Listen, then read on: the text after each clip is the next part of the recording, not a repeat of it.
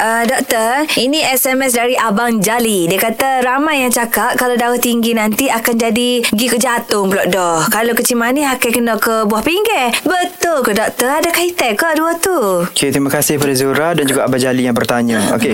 Sebenarnya darah tinggi dan juga kecil manis ni kedua-duanya adalah penyakit kronik dan perlu saringan pengesanan awal dan juga pantauan rapi secara berterusan. Dan juga elakkan shopping doktor, iaitu elakkan bertukar-tukar doktor untuk dapatkan rawatan kecil manis dan darah tinggi. Sebab apa? Sebab kita nak kekalkan tekanan darah dan juga kadar gula dalam darah tu pada aras normal sepanjang hayat supaya kita dapat cegah komplikasi. Komplikasi dia apa? Salur darah besar dan juga salur darah kecil. Salur darah besar seperti strok, jantung dan juga kegagalan buah pinggang.